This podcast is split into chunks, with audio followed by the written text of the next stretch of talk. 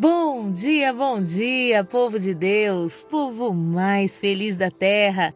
Que dia lindo, dia abençoado, inspirado pelo nosso Deus para nos trazer uma certeza de que nele, em Jesus Cristo, você pode se alegrar, você pode comemorar, porque somos mais que vencedores. Você já contemplou o céu hoje?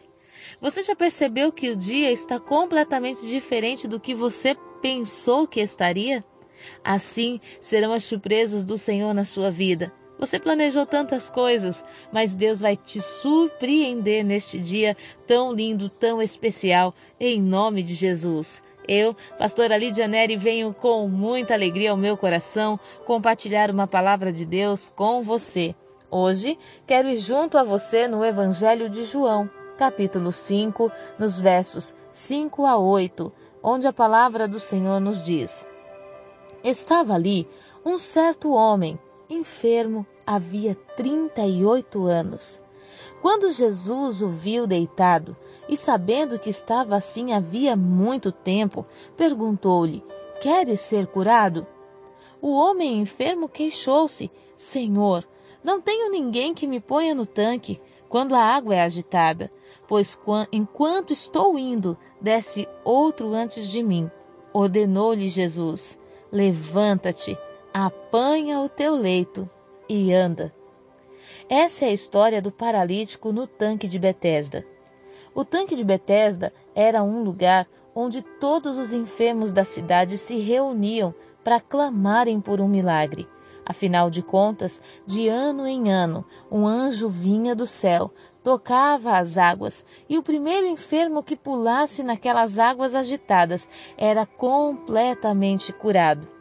A palavra do Senhor diz que este paralítico estava aguardando por um milagre há 38 anos naquele tanque. Ninguém sabia exatamente quando as águas se agitariam, ninguém sabia qual seria o momento do milagre. Então, imagina você, as pessoas ao redor daquelas águas, atento, com os olhos voltados para aquelas águas, esperando que se agitassem para que pudesse então mergulhar ali e receber o seu milagre, a sua cura. Quando Jesus viu esse homem nessa condição, Jesus vai até o tanque e, no meio de tantos enfermos, Jesus se compadece desse homem que há 38 anos esperava por esse milagre. E Jesus faz uma pergunta para ele, fala assim: Você quer ser curado? É muito interessante a resposta que ele dá.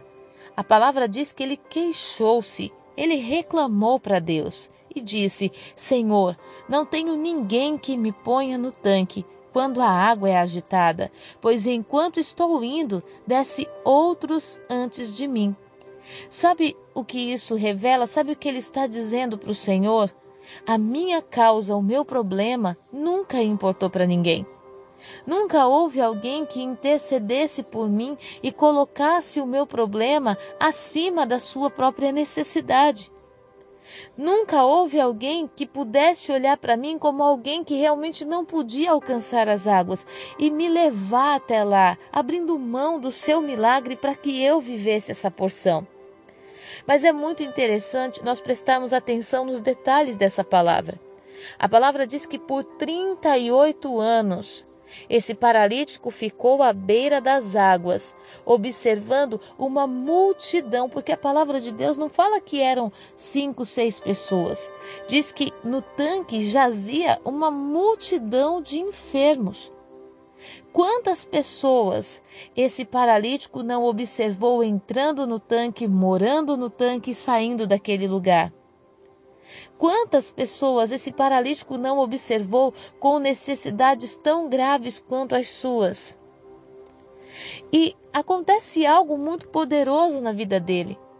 Porque enquanto ele condiciona o milagre ao mover das águas, aquele que era a fonte de água viva estava diante dele e com uma palavra poderia fazê-lo se levantar como se ele sempre tivesse andado, como se ele fosse uma pessoa que tivesse corrido pela cidade durante 38 anos. Mas eu fiquei me perguntando, por que Deus deixou esse homem esperando 38 anos. Note, Jesus tinha 30. Esse homem tinha 38. Então sabemos que Jesus acompanhou, de certa forma, o crescimento desse homem. De certa forma, Jesus acompanhou o sofrimento dele. Quando Jesus se habilitou para fazer os milagres, por que Jesus não foi primeiro até o tanque de Betesda, ao invés de fazer a água transformar em vinho? Você já se perguntou sobre isso? E questionando o Espírito Santo a respeito disso, o Senhor ministrou meu coração que Deus deixou aquele homem por 38 anos ali, para que ele pudesse observar a necessidade dos outros além das suas. Do mesmo jeito que ele podia se queixar, que outros vinham e pulavam na água antes dele, muitos também podiam se queixar que não havia quem os colocasse na água. Deus deixou aquele homem 38 anos no tanque para que ele se tornasse um intercessor, um intermediador entre o povo e a promessa, entre o povo e o milagre. Mas é muito incrível o comportamento dele. Quando ele recebe o milagre, ele toma o seu leito e ele sai do tanque. E não existe nenhum relato dizendo que ele tenha voltado ao tanque para socorrer qualquer pessoa. Ele foi curado através de Jesus, mas não diz que nenhum outro ali foi curado através de Jesus. Não diz que Jesus moveu alguma palavra sobre qualquer outro enfermo, ou seja, eles ainda estavam esperando o anjo. Pastora, mas era lícito que ele corresse pela cidade e dissesse que Jesus o curou. Sim.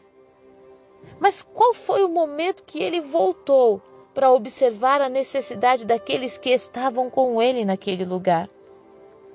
Às vezes, Deus nos permite passar por provas para que nós compreendamos exatamente qual é o sentimento daqueles que estão vivendo as mesmas dores que nós estamos. Às vezes, Deus permite uma guerra no nosso casamento para que a gente não despreze a guerra no casamento do outro. Às vezes, Deus permite uma guerra com um filho para que a gente compreenda a dor de uma mãe quando está dividida do seu filho, quando está separada por motivos de brigas, de discórdias, de confusão. Às vezes, o Espírito de Deus é obrigado a nos deixar em algumas guerras para que a gente não olhe só para nós, mas para que, que transformemos esta guerra num ambiente de milagres. Como assim, pastora? Você vai se tornar mestre em tudo aquilo que você venceu. Você vai se tornar especialista e vai ministrar com propriedade em tudo aquilo que você venceu. Mas qual é a nossa tendência natural? A nossa tendência natural é querer sair do ambiente de dor. É queremos fugir daquele lugar que me lembra o quanto eu fui frágil, o quanto eu fui fraco, o quanto eu fui dependente, o quanto eu me humilhei e fui humilhado, o quanto eu fui desprezado. A gente quer sair desse ambiente porque ele machuca, porque ele traz para o nosso coração a lembrança das nossas fraquezas. Sendo que, na verdade, o que o Senhor quer é que, dentro de tudo aquilo que nós vivemos, nós nos tornemos mentores de pessoas que precisam também viver o um milagre que precisam também encontrar uma saída, a saída que você encontrou em Cristo, o milagre que você viveu em Jesus. Eu fiquei me perguntando, eu falei, Deus, 38 anos. E o Senhor falou comigo: existiam outros paralíticos ali, que, como ele, não podiam ir para as águas. Será que ele voltou para colocar algum na água? Será que ele voltou para interceder pelo milagre na vida de alguém? Será que ele procurou Jesus e falou: Jesus, vem encontrar o meu irmão? Vem encontrar, tem mais pessoas aqui. Será que por algum momento ele se lembrou que naquele lugar ainda existiam pessoas que precisavam de um milagre? Às vezes, quando nós vivemos a promessa, nós temos uma tendência natural de abandonar o tanque. E o tanque é a igreja. O tanque é o lugar onde há uma multidão de enfermos, de cegos, coxos, de paralíticos. O tanque é o lugar onde muitas pessoas não conseguem mais enxergar a promessa. Como que um cego poderia pular na água se ele não está vendo o agitar das águas? Como que um coxo conseguiria chegar nas águas se ele tem dificuldade para se equilibrar? Como um paralítico poderia alcançar as águas? Você consegue compreender isso? Sabe, Deus está te chamando hoje para te fazer se levantar dentro do ambiente que o Senhor já te fez vencer. Sabe o que me chama mais atenção? É que enquanto todos esperavam um milagre, entre aspas, de forma natural, esse paralítico foi tocado de forma sobrenatural. Pastora, não é ao contrário? Não! Ele não fez nada para chegar nas águas e foi curado. Ele sabia da sua impotência, ele sabia que não tinha condições naturais, mas aí Jesus vem até ele, Jesus alcança a vida dele, Jesus vai diretamente nele e o levanta. Existem coisas que Deus está te dando para que você vença de forma tão poderosa nele, por ele e para ele. E o que você vai fazer com isso? O que você que enfrentou uma luta financeira na sua empresa, que pensou que ia falir nesse ano, viveu uma experiência com Deus, um milagre sobrenatural, o que você vai fazer com isso? Você vai traçar para outras pessoas planejamentos e estratégias de vitórias financeiras ou você vai falar o que foi que você fez em Deus? O que foi que Jesus fez em você para que você pudesse viver esse milagre? Nós não somos retentores de milagres, nós somos propagadores de milagres, das bênçãos do Senhor. E Deus está te chamando para coisas maiores. Pastora, não é fácil.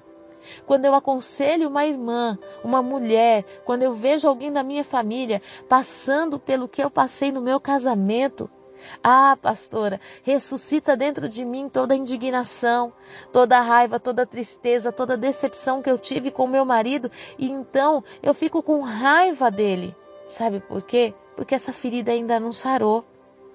Porque você precisa lançar suas dores aos pés do Senhor. Quando Jesus curou o paralítico, Jesus não disse para ele: Vem, me dá a sua mão que eu vou te ensinar a andar. Jesus o curou por completo, manifestou o poder por completo. E é isso que ele quer fazer na sua vida.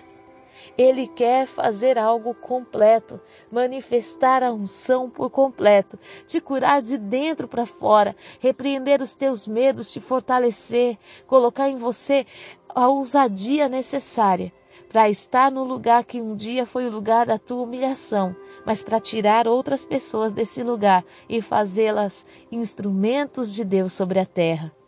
Nessa manhã, eu abençoo a sua vida.